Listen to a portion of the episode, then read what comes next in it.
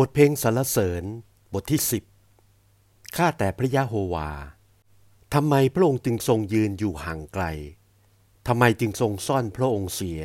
ในเมื่อเกิดความทุกข์ยาก คนอนาถาถูกคนชั่วเย่อหยิ่ง ไล่กวดอย่างดุเดือด ขอให้คนชั่วตกในอุบายที่เขาคิดขึ้นนั้น ด้วยคนชั่วอวดถึงความปรารถนาในใจของเขา คนโลภ ก็ละทิ้งและประมาทหมิ่นพระยะโฮวา คนชั่วเพราะใจอาหังการ นึกว่าพระองค์ไม่ทรงแก้แค้น เขาเคยคิดนึกเสมอว่า พระเจ้าไม่มี ทางของเขามั่นคงทุกเวลา การพิพากษาของพระองค์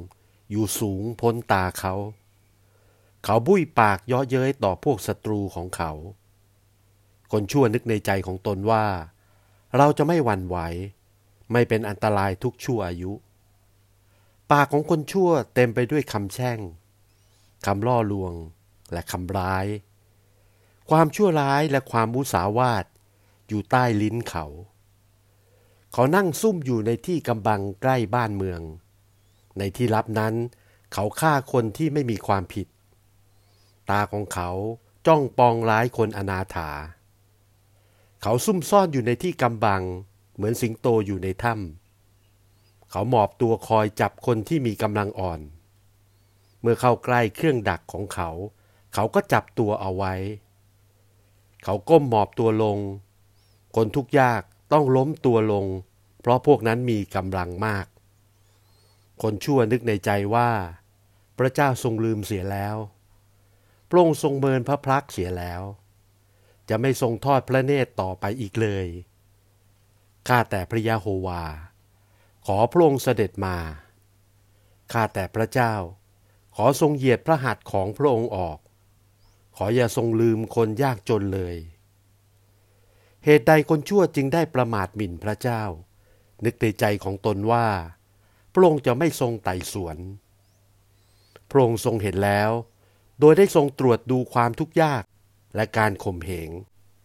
เพื่อจะได้ทรงตอบแทนด้วยพระหัตถ์ของพระองค์ คนที่ต้องทุกข์ยากก็มอบธุระไว้กับพระองค์ พระองค์เป็นผู้ทรงช่วยคนกำพร้า ขอพระองค์ทรงหักแขนคนชั่วร้าย ส่วนคนพานนั้น ขอทรงไต่สวนการชั่วร้ายของเขา จนไม่มีเหลือสักสิ่ง พระยะโฮวาเป็นพระบรมมหากษัตริย์ ทรงดำรงอยู่ตลอดอนาคตการ